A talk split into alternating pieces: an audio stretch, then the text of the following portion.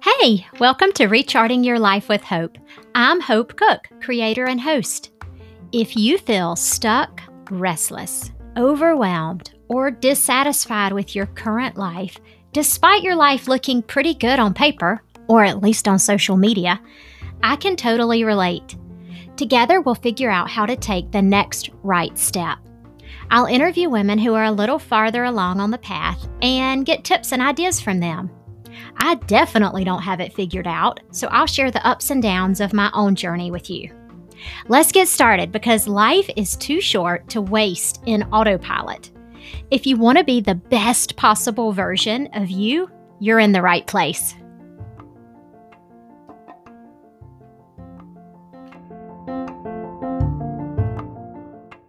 Everybody. Today we have Melanie. Melanie's story involves moving to a new country, which is so exotic to me. I've always wanted to move to another country and my husband's just not quite on board yet. So a friend was having supper with us and she told me about her friend Melanie and said, you should talk to her. She completely changed her life around and moved to Canada. And it sounded so interesting that I sent her an email and she agreed to be on the podcast. So welcome, Melanie. Hi, Hope. Thanks for having me. Yeah, I can't wait to hear about your story. So walk me through how you made the decision to move to a new country. Sure. I think that there was a lot going on at a particular time in my life a few years ago that just really wasn't working anymore. So to kind of go back to, maybe more of the beginning, I grew up in Pennsylvania. Yeah. And I went to college on the East Coast. And from a pretty young age, as a teenager, I would say, I knew that I wanted to be a therapist. Mm. And like many therapists, that is because I was exposed to some of the challenges in my own family and some therapists that, interestingly, as a young person, I didn't think were very effective. So that's hilarious. I thought that people being heard and seen and being in service was something that I was really drawn to. So yeah. I only ever really wanted to do things that, this is different for everyone, but that like mattered, that made an impact, that I always, even as a child, was really, the champion of sort of the marginalized, the downtrodden, the picked on. Mm-hmm. And I never really felt like I belonged where I grew up. Yeah. So when I graduated from college, I had lived in college in London for a period of time. And I concocted a scheme with my roommate that I lived in London with, who was from the Chicago area and went to a different university because we had been on work study there. Uh-huh. I concocted a plot with her that we were going to move to Chicago together after we graduated from college. So that's what we did. And I lived there working as a pediatric HIV social worker. Oh, wow. For about a year and a half. And I knew that I would need to go to grad school. And I knew that in large part, you have to go to grad school where you want to practice and get licensed. Oh, I did not know that. Yeah. So you're not generally nationally licensed. You're licensed by state as a psychotherapist. Yeah. So, sometimes you can't really explain things. I decided that I should move to San Francisco. Yeah. So I felt seems drawn like a cool to San Francisco place. In some way. And, I got on a plane with a suitcase and, a goldfish in a Tupperware container full of water that at the time you could take on a plane. And, so I'm definitely dating myself. and got off in San Francisco. And so you didn't have a job. You didn't have acceptance to a grad school. No, it's funny when you look back. I mean, you know, my closest and dearest friends who lived with me in college, you know, they've told me at times over the years that, like, you know, they talked amongst themselves, like, is that going to work? Like, what is she doing? And you know, I just never thought of it. I mean, I guess I had a small amount of money. That is a gift. Felt capable. I don't know. I just moved. Yeah. And, you know, I mean, I think fear is a very interesting thing. And it's a very interesting place that a lot of people function from. Mm-hmm. And, you know, it's not that I don't have fears, but I maybe didn't have fears that other people, like, I'm not afraid of things other people are afraid of, like, yeah, moving. I just sort of figured that it'll work out. And, you know, I think many people aren't really in touch with the level of privilege that they have, right? So, you know, people who have a lot of privileges, whether that be economic privilege, racial privilege, you know, privilege of having a family that, you know, supports them in some way or another, mm-hmm, like, often still are afraid and don't leverage that privilege, right? So, like, if I look back on it and think, well, okay, what's the worst thing that could have happened? Like, it would have gotten effed up, and then you'd go back. I guess I would have called my parents, and if I lost all my money and, like, it was completely messed up, and said, I need to come home, you know? Yeah. I never would have done that. Yeah. Like, I probably would have lived in a cardboard box rather than do that. But, you know, that's just not. So, you know, so I, at the time, this is a very meandering path, but at the time there was this place off Haight Street in the city called Roommate Referral. So this is, like, kind of before the internet, really. Oh my gosh. And so I'd be scared to live with an axe murderer. Oh, well, you paid this place like $25, and then you just moved in with whoever needed a roommate. Oh my gosh. So, you know, that's what I did. And I got a job, and I went to grad school, and I got licensed, and I started on that path, and mm-hmm, I worked 25 years in nonprofit, mental health, adoption and foster care, social justice work, grief and loss. And I had many, many amazing opportunities. And, you know, often what happens for people when you're competent, when you're reliable, when you get the job done, is you get offered opportunities to promote, mm-hmm, and you promote into higher levels of management. And at the end of my career, I was in senior management over, mm-hmm, a fairly large trauma-based mental health program. And I worked for a wonderful organization, and yet I was running up against really a lot of HR management kind, yeah, of staffing issues. Uh-huh. I worked very, very hard, to really try to problem solve, to try to, you know, create a positive working environment for people. And when you work in difficult trauma work, there's a lot of community violence with, mm-hmm, our clients, a lot of the impact of the intersections of racism and poverty, that, you know, creates chronic stress on people and, creates marginalization and disadvantage in America for many people. The people get tired and they get burned out. And, yeah, you know, people perhaps come in with their own unfinished business that's not processed, and mm-hmm, have their own, you know, personal things, and they really can't handle the job.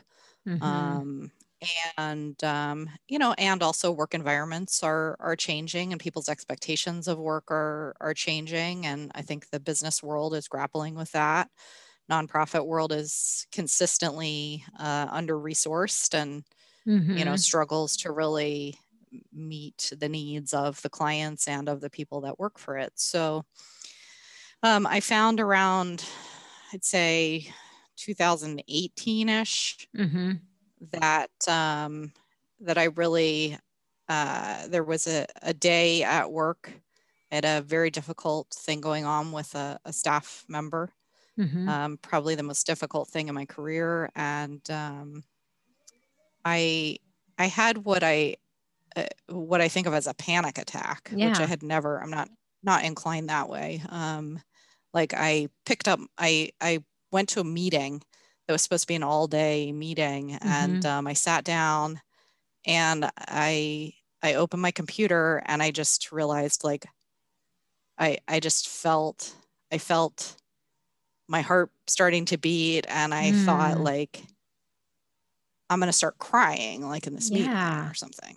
And being a psychotherapist, just, like, you knew that this was,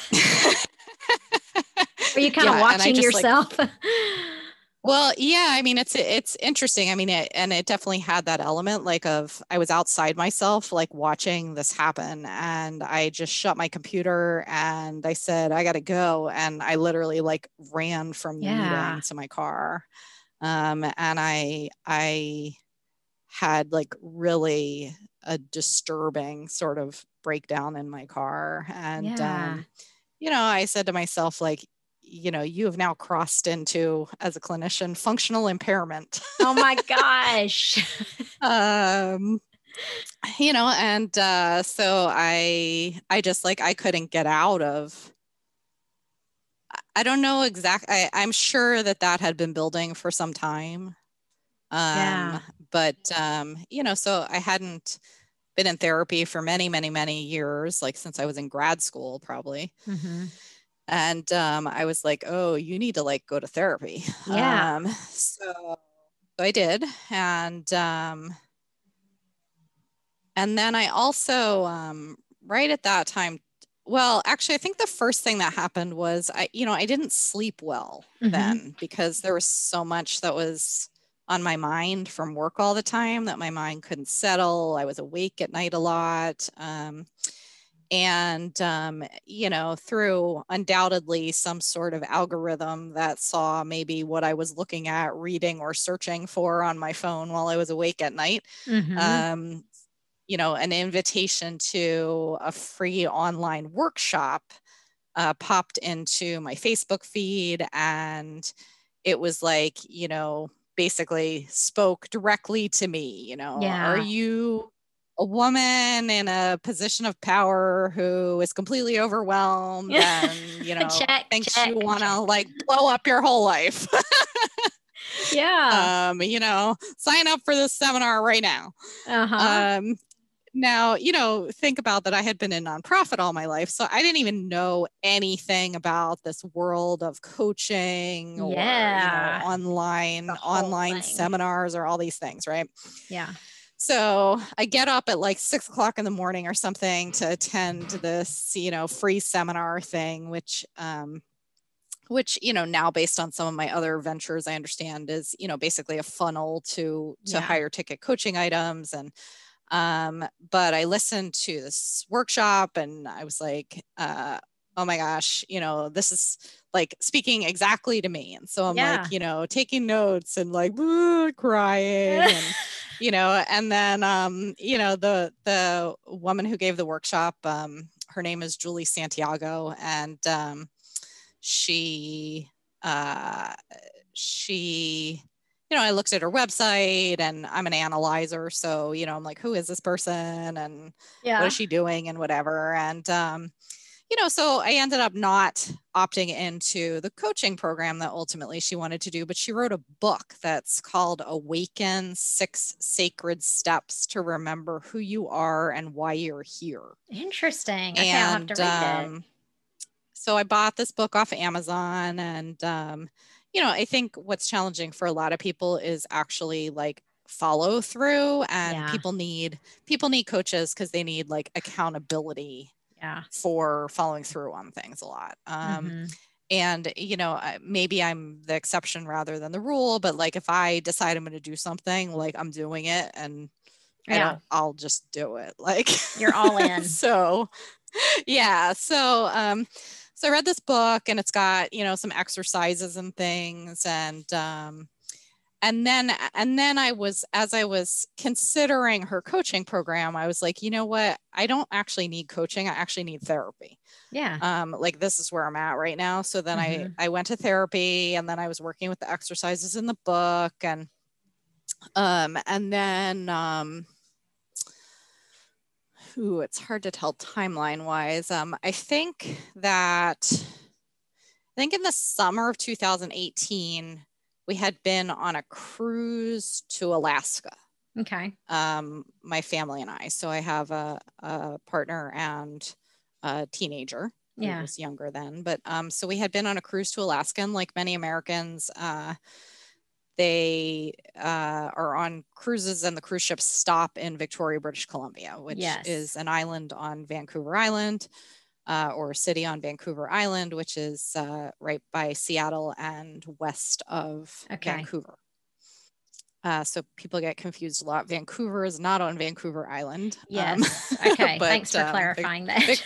Victoria is on Vancouver Island, and Vancouver's on the mainland.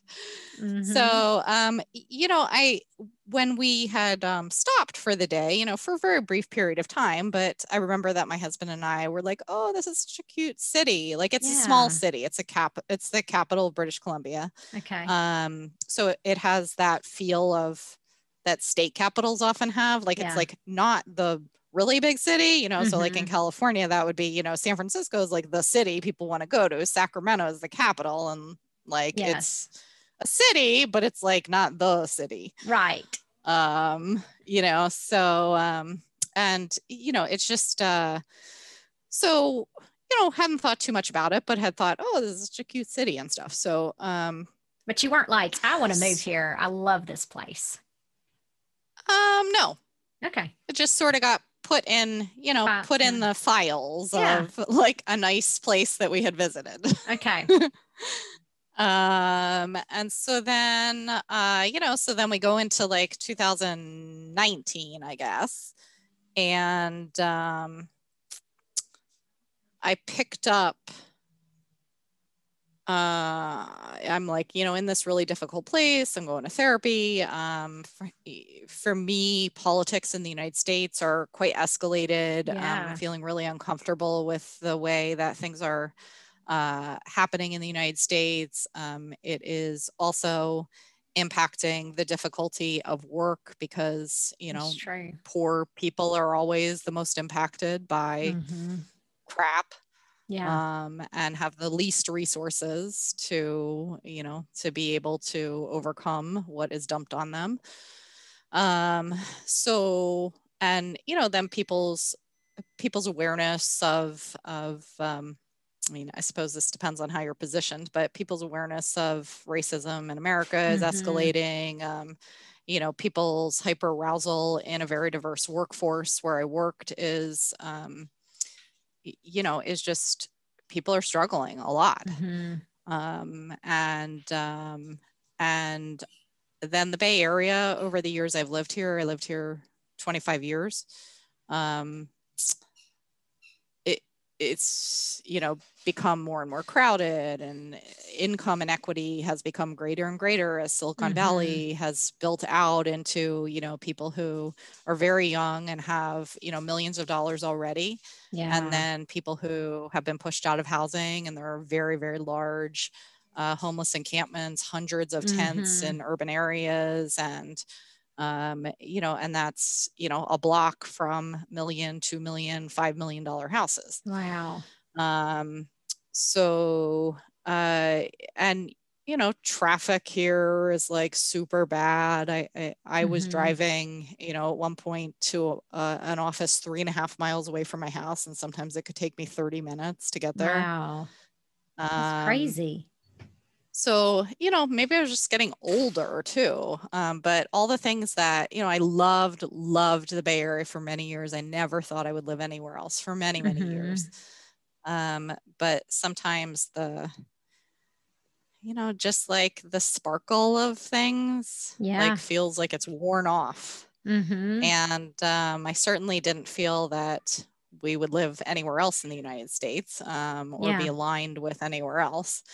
And was your work becoming sorry to interrupt, was your work becoming less enjoyable, and were you finding kind of a sense of dis-ease? Yeah. So as I advanced into management and really looked at things from more systemic places, like I had pivoted in the last 2 years as well to sort of try to mitigate my dying hope, I guess, by doing some lobbying at federal and state level, by engaging in some more systems change kind of work, working to represent my agency in systems change kinds of things. Because you're fighting, you're working downstream, but if the upstream is constantly creating policies and systems that push some people down and lift other people up, like all you're doing is, you're sticking a finger in a, like in a dike that is has a bazillion holes, Yeah. I think that is, yeah, go ahead. That is a sign. When I was at a job and just miserable, the first thing I found myself doing was, how can I fix it? How can I, is there anything I can do, implement any changes that would make this a better place to work? And then I guess, did you reach the point where you were like, can't do it. I cannot fix this. Yeah, absolutely. And then, what I realized is that I had become, I felt like the box I was in got smaller and smaller. What I said in therapy is like, I felt like I'm in a teeny tiny box of a room and there's no doors and no windows and I'm screaming and I can't get out. Yeah. That's such a great description. I think so many people feel that way and they just don't know where to go. Yeah. And, what's hard is that when you're the most compromised is when you need to find the extra energy within you to do something. Otherwise you don't do anything. Yes. So I think that's the struggle. And I think, I got enough footing through going to therapy, working on the exercises in that book to get enough reserve that I knew I had to do something, and the something I was going to do was going to be big. And part of it had to do with that as a person who is driven by making positive impact in the world, I just didn't feel like I was making impact anymore. Yeah. And so if you're not making impact and you're doing a really hard job and it's doing nothing and that's how you feel, then what the hell are you doing it for? Right. And you're out of alignment, which carries over into your physical health. And like you said, not sleeping and. Yeah. So, so then I think, I do these organizational surveys as a side job. And I saw that there was a survey offered in Victoria. So I was like, let me go back there because remember how cute it was when you went on a cruise? Yeah. So at that point, obviously the idea had already been planted as a seed because I went an extra day and I walked around looking at neighborhoods and houses and I took a picture of myself in front of a real estate sign that said, your home is here. Oh, wow. Yes. What did your partner say about all this? Well, I think I have a lovely husband who I think in some ways he's much less of an analyzer than me and, is very much about be happy. So it was really me that was keeping me in place. Several times he was like, well, if you're that unhappy, you should just quit. And yes, I'm like, but we live a life that's we have a salary that supports our life here. Right. And this and this and this. And that's nice to say, but I know you do feel trapped. So yeah, I definitely felt very, very trapped. There are those people who just leap And I'm not that person. I'm a very calculated risk taker. Yeah. So, you know, so I created a plan to extricate myself from being trapped. Okay. And I did that gradually. And basically I decided, like, I don't want to live where I live anymore. Mm-hmm. I don't want to work at what I do anymore. I don't want my child raised here anymore. Mm-hmm. I don't want to live in this country anymore. Yeah. So you knew what you didn't want. Yeah. Yeah. It's interesting because, I was listening to an interview with, someone, and she said, pain pushes until vision pulls, I think. Uh-huh. That makes sense. And I thought, oh, that's so interesting, right? Because it's mm-hmm. what you just said, right? Like, I knew what I didn't want, but I didn't know what I wanted yet. Yeah. But I knew that I had to, like, get away from what I didn't want. Yeah. But clearly something spoke to you in British Columbia because you took your picture in front of that house. Yeah. Yeah. Yeah. Well, I think what it was is that, that Victoria sort of has all of the things that the Bay Area had uh-huh. that we loved. Like, so it's got like every kind of restaurant, and it's got like, water, you know, great outdoors. It's got water all around it. It's got, you know, water sports and stuff, and it's beautiful. But, you know, it doesn't have like 50 of every kind of restaurant. And, yeah. you know, like when I went for that, when I went for that work thing, it's like, you know, a traffic jam in Victoria will, like, it'll show red on your GPS when there's like yes. 2 cars at a red light, like downtown. Yeah. You know, and I mean, it seems very trivial to like focus on something like, oh, I moved to another country because of traffic, right? Like, that's not obviously the entirety of the story. Yeah. But there are things in your day-to-day life that when you're unhappy, eventually you're just like, I cannot stand it anymore. Yeah. Like, I cannot stand one single thing anymore. And it's this thing, or it's this thing, or whatever. Mm-hmm. And you know, and then from a work perspective, I was just like, okay, everyone I know is in this sector. Mm-hmm. I have spent my whole life in this sector. We've got really smart, hardworking people trying to make, you know, the machine go mm-hmm. every day. And yet when I pose the questions of like how we're going to fix this, no one has the answers. Mm-hmm. And I'm like, I have to get out of sort of like, I have to get out of that tiny box, right? Mm-hmm. Like, I have to find out, are the challenges here? Like, am I seeing it wrong? Is there something I'm missing? Are some of the challenges we're experiencing challenges that are happening in other sectors? Mm-hmm. Like, do other people who have other experience have information and knowledge that could help me solve these problems? Mm-hmm. I like how you did the work. You weren't just taking a leap and saying, I hate it here, I'm going to move to another country. You really did a calculated appraisal of what was going on and what could possibly change and what your role in that would be. Yeah, for sure. So then I decided that I wanted, well, a couple things happened at the same time. So if you're going to move to another country, you have to start researching, like, can you move to another country? That's Does true. The other country want you? That's true. So, you know, many people may assume that as an American, you can do whatever you want, but that is not actually true. And nor is it true that Canada is the 51st state, which I have had people So, you know, Canada is, not that motivated to absorb older America, particularly older Americans. But because you're not older. We do have,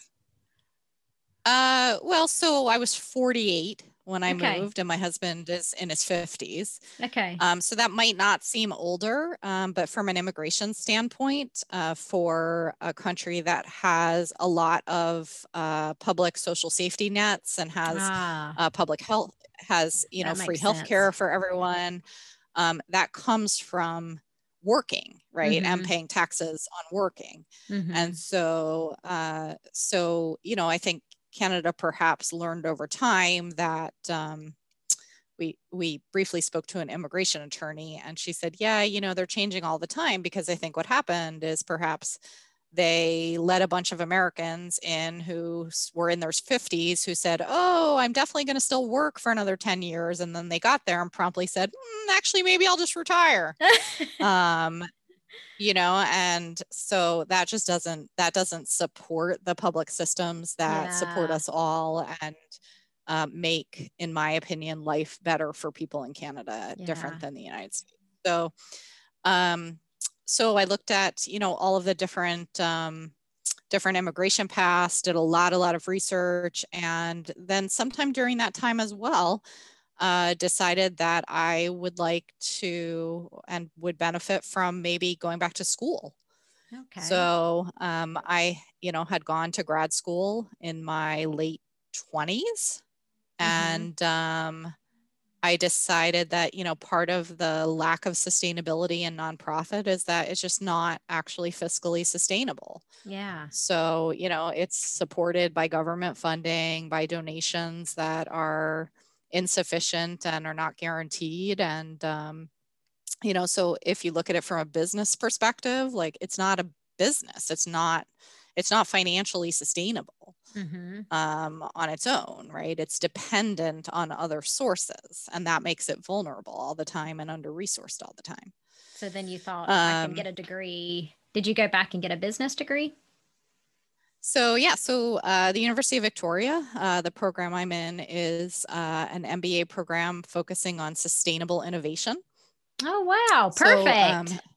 So yeah, so again, in, you know, in a beautiful forward-thinking way, the University of Victoria decided a few years ago that they did not want to create MBAs that were entirely profit-driven anymore. Yeah. And that they only wanted to have an MBA program that would support people who were interested in the balance of, in business, they call it the triple bottom line. So planet, people, and profit. Wow. And they, and they take a diverse, you know, they look for building a diverse cohort that is invested in that. Mm-hmm. And so, you know, unlike many of the people who have a business or engineering background who, you know, they've been rooted in profit and are moving towards expanding their ideas to, you know, to planet and people, I've been entirely rooted in people. Yeah. And sometimes in planet, and you know, had to move into profit more. Yeah. So somewhere along the way, were you thinking, okay, if this lines up, if I get into school and if we get approved, you know, with all the paperwork to move here, then that'll be like a sign. You know, I never thought it wouldn't work, I have to say. Again. So, you know, so that's, again, I mean, maybe, I don't know. I mean, you know, I wouldn't want people to be dissuaded because they have fear of something, but I will say that the universe aligns with you in interesting ways when, you know, you're on the right path. And I'm always cautious to sort of entirely invest in saying things like that, because as a person who has worked with, you know, many people who struggle all their lives and who, you know, do all the things right but never get any payoff, I know that it's dangerous sort of to have this like woo-woo kind of, you know, idea that like if you're on the right path, everything will come together for you, because, you know, some people work very hard their whole lives and struggle and nothing ever comes together for them. So, you know, I don't want to discount that or be disrespectful to that. But, you know, I also did experience that, like, I'll give you an example. We initially thought, so I got into the program, I got approved for a study permit, which is what initially got us into Canada. Mm-hmm. My husband, as a spouse of a student, was entitled to a work permit. Oh, cool. So he actually got offered a job a couple of weeks before we ever crossed the border, which people in many cases feel like is also quite unheard of. That Victoria is somewhat of a small town. So, you know, there's a lot of things that are person to person networking kinds of things, but he's a tech guy. So maybe, you know, tech has more opportunity that's international, but so he had a job before we crossed the border. Mm-hmm. And we had been told that, you know, the housing market is very, very tight in Victoria historically. And we had been told that, that we would need to be in Victoria in order to answer ads and, you know, go see houses like as soon as somebody responded. And when did y'all move? We moved in... we crossed the border on Canada Day, which is July 1st in 2020. Oh, so during the height, or I guess that things were calming down a little, but. Well, so, you know, that's interesting because also this kind of like, do things get behind you is all in the way you look at it, because the pandemic also happened. And one could say like, oh, well, you know, the pandemic definitely didn't get behind me because the border got shut. Mm. We didn't know if we were going to be allowed in. Yeah.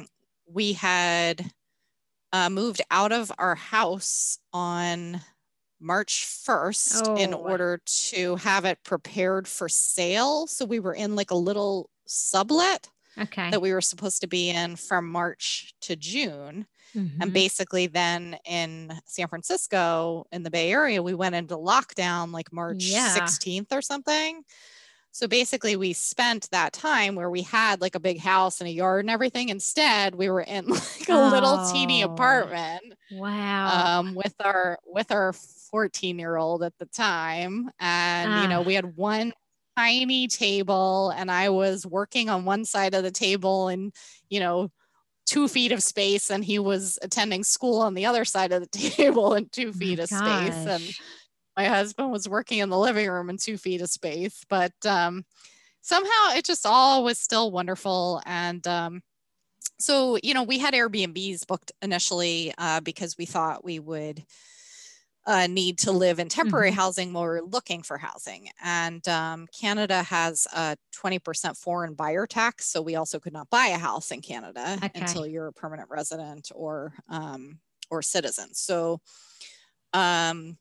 you know, so we were prepared, but I still was looking on like Craigslist and whatever. And then we had built this tiny network of people because as you start saying, like, so as we started saying, we're moving to Victoria, you know, as you tell everyone, then what happens is people say, oh, you know, some friend of a friend lives in Victoria, or this old friend of mine lives in Victoria, or, you know, I know someone from college who lives in Victoria. And in every case I would say, oh, well, hook me up, you know? Yeah. And, so then we had a tiny network of people. And, in fact, one of those people hooked us up with someone and we got our house. So before we ever crossed the border, we had signed a lease. So when we showed up at the closed border, we had a lease, and we were able to go, you have to quarantine for 2 weeks when you arrive. So we were able to go straight to our house and quarantine. And, yeah, so it does all come together. And so I'm just like in this wonderful, amazing place where I have this diverse cohort. I'm learning all these new and amazing things in school. And I just feel completely excited again about the future. And I feel like I have watched a lot of transformation in myself. Yeah. And I just feel like joyful and happy, and like there's just so many possibilities ahead. And, you know, whenever I feel like I'm being kind of pulled, maybe, you know, by fear or insecurity or whatever, back to the old thing, like work wise, because obviously, you know, having been there so long, I have contacts and people want me to do things still and whatever, you know, I still, or I'll see jobs that are in my old sector that I'm like, oh, I'm totally qualified for that. But I just, I'm like, but what makes you excited? Yeah. You know?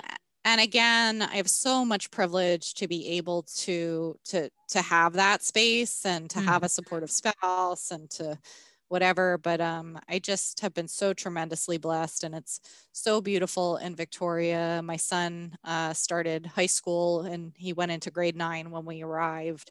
And in the Bay Area, they never went back to school almost that whole year. Oh yeah. So, you know, he didn't have to be at home sitting on the computer. Mm-hmm. He walks through a, you know, beautiful little creek area to get to high school. Oh, wow. Did that make it totally all the things I wanted? Did it make it easier to convince him to move because of the shutdown and he's doing virtual school? And no, I mean, he was beautifully, when we first started saying that we might move there, he was beautifully aligned with that. He was like, yeah, we totally should move. Wow. You know, and there were some bumps in the road, certainly at the point that we actually were moving. Mm-hmm. And, you know, we had to support him emotionally in the places where it was hard for him and where he faltered. Yeah. And was like, you know, I'm leaving my friends. And, but, you know, again, it was an opportunity in his life where he was changing schools anyway. And yeah, because he was going into high school. And so, you know, all of those things just made it possible. And, yeah. And I wanted to ensure that we could stay in Canada, you know, legally, at least as long as he could complete high school. It opens up all the opportunities for him to go to college in Canada, which is much cheaper than in the United States. And, you know, becoming dual citizens is ultimately our goal. And that provides a lot of just different opportunities for my son's future and for our future. And, you know, if it didn't work, like, so what? That's amazing. I mean, all right. I'm going to go downstairs and convince my husband. We're getting on the websites. And I also wanted to say that now you have a whole platform. You're a move abroad coach and consultant, right? Yeah. So with a background as a therapist, you know, I did get more interested in, you know, how I might convert that experience to something that can be used to support people online in these times. As I said, I became more familiar with coaching and I realized that, you know, like you said, there are many people who have dreams to move abroad, but they don't know how to organize their thoughts. They don't know how to choose a country. They don't, they feel like it's overwhelming, or like, how are they going to do this? Or, you know, they just let fear or frustration or whatever it is get in the way and don't end up, you know, being able to get to that best life. And I think probably the most tragic thing in the world is to get to the end of your life and think, I always wanted to do something and I never did it. Oh yeah. You know, and that just seems so tragic to me. It and, So I've been supporting other people through group and individual work to make that life abroad dream come true for them. And it's been really a fun experience and, you know, and allowed me to support others in a new and different way. That is so cool. So next you'll have a book, maybe. Maybe. I definitely always have felt like there are books in me. Yeah. So I don't know. Right now I'm writing a book on something for school. So yeah. Well, and Melanie, when you think back to the you who was at that meeting and having the panic attack and sitting in your car and just sort of falling apart, if you could go back and give her some advice, what would you tell her? Yeah, I guess what I would say to my younger self is that, like, probably the strongest value in me is loyalty. Mm-hmm. And I think I have been loyal to some things for longer than I should have. Yes. So in the desire to figure out things and like fix, I stayed at things probably longer than I should have at times. Mm-hmm. And so, you know, that's the advice I would give to myself, that, you know, that it's okay to move forward and move on to something else, that it's okay to sometimes put yourself first instead of everybody else and everybody else's needs, particularly in my line of work. You know, there was certainly guilt that I had to process about that, you know, the people that we served, they can't just leave their lives and move to another country and say, F it. you know, like they're still there struggling. And also I was not adding value anymore. Yes. And like, we would always say, and, you know, in mental health, like on the airplane, you know, you have to put your oxygen mask on first before you can help other people. And, so I just needed more oxygen. Yeah. And I feel like it's interesting. I hadn't, you know, really thought of that before, but I feel like that's my life now. Like, I feel like I can breathe and like, I'm happy and, you know, I've just got all these amazing opportunities ahead. And I know whatever I'm not fully baked yet. I don't know fully where I will end up next, like in terms of work. But I'm able to assess like, oh, do I feel joyful about that when I think about it? Mm-hmm. Whereas, you know, when you are really trapped, like you no longer can even assess that. You're just so stuck that you are just like, it's like blindness, darkness has closed around. So, it is. My husband calls it being in the pit. Yes. Yep, for sure. Yeah. But your face now has just, as you've been talking about the move and being in this new program, and your face is like so lit up. I can tell how happy you are. You have oxygen. Yeah, absolutely. Absolutely. So, you know, whatever it takes for people to just like dig deep in those moments where it feels like there's just nothing there. Yeah. Like do something, because I can't imagine it's like, I don't even know who that person was. Mm-hmm. It's fascinating. It is. I bet from a psychotherapist point of view, you're like analyzing yourself, your past self. Yeah. So that's so funny. Good stuff. Yeah. Well, tell our listeners where they can find you. Oh, so my Life Abroad coaching business is, lifeabroadcoach.com. And, if you have a dream of moving to another country, as part of what you want to do different, you can certainly check that out. I send all kinds of information to my folks through email. I offer free workshops. I, you know, also do group programs and individual coaching, and just support people to get to where they want to go to. And, you know, that's a part of some people's big change. Mm-hmm. And if it is a part of it, then I want to help them to make that happen. Oh, this is so cool. I have enjoyed this so much. Thank you for letting me interview you. Sure. It was lovely to talk to you. And I wish you good luck with your amazing podcast, supporting other people to get what they want. Thanks. Y'all, that was so good. I love talking to Melanie. I love when people do things that are terrifying and they do them anyway. And moving to another country would be super scary, but exciting. All right, so here are our take-home points. Number one, pay attention to your discontent. Your discontent might be a guidepost telling you it's time to change directions. If something that once sparkled, like your job or a city where you live, no longer sparkles, then you need to take note. Number two, when your current life isn't going well, you first need to investigate whether or not you might be part of the problem. Ask yourself if the thing keeping you stuck is you. And once you've done the work, and you do have to do the work to figure out if there's something you can change to improve things, then you can move forward with changing the external things like your job or your city or whatever. Number three, often when we feel the most trapped in our circumstances, we have no energy to make changes, nor can we see any options in front of us.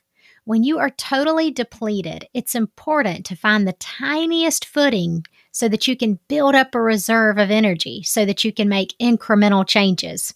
For Melanie, the thing that helped her get her footing was seeing a therapist. Number four, be a calculated risk taker like Melanie. Create a plan. And if you have a lot of privileges, like most of us listening to this most of us listening to this podcast do, like economic, racial, you have supportive family members. Ask yourself what's the worst thing that'll happen and leverage those resources. Number 5, sometimes if you don't know what you want, it's easier to write down what you don't want. Like, I don't want to live here. I don't want to raise my child here. I don't want to be at this job, rather than what you do want. Melanie says, she quoted, "Pain pushes until vision pulls." So knowing what you don't want may have to come before knowing what you do want. And that's all for today. Go to the website, hopethepa.com. That's going to be changing soon, but for now, that still is the website, and you can send me a message.